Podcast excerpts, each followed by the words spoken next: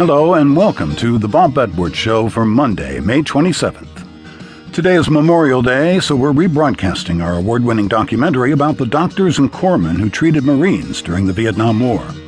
One morning, I woke up and I knew.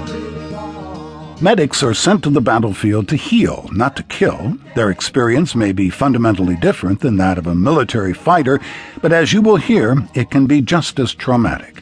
During the Vietnam War, the Navy's 3rd Medical Battalion was stationed with the Marines near the demilitarized zone during some of the worst battles. When the doctors and corpsmen of the 3rd Med met in 2008 for their 40 year anniversary, Producer Ariana Pekary attended that reunion to record Stories from Third Med Surviving a Jungle ER. The sun, come, the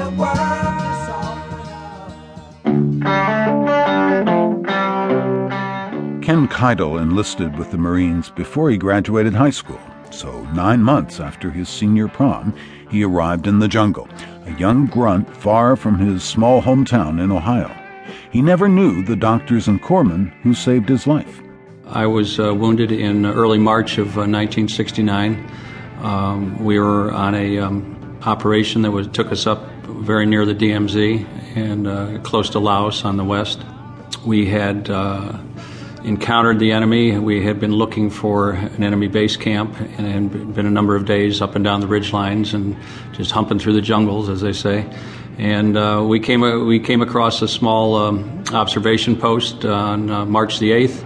Uh, and I was on the point that day, and um, there were two NVA soldiers there. We dispatched of them, but uh, we knew at that point we had to go back up the, the hill and get further orders because we knew we, were, we had found what we were probably looking for. We went down first thing in the morning. It was a Sunday morning, I believe March 9th, and uh, I got hit in the initial burst. Um, originally just under the armpit, and it was a through and through wound. Uh, it came came out the other side, but uh, didn't really feel much pain at the time because there was greater concern for us uh, trying to find some safe cover and return fire. Uh, so uh, we were fairly exposed. So we, we, decided to get up and try to assault through uh, through the ambush. And uh, when we did that, I was I was hit again, and this time squarely in in the chest, right in the, upper right chest. And um, I looked down and immediately uh, could tell that it was the proverbial sucking chest wound because it was it was bubbling up, and I could see exposed ribs. So I knew that I needed to get to a corpsman quickly. soldiers and Nixon's coming.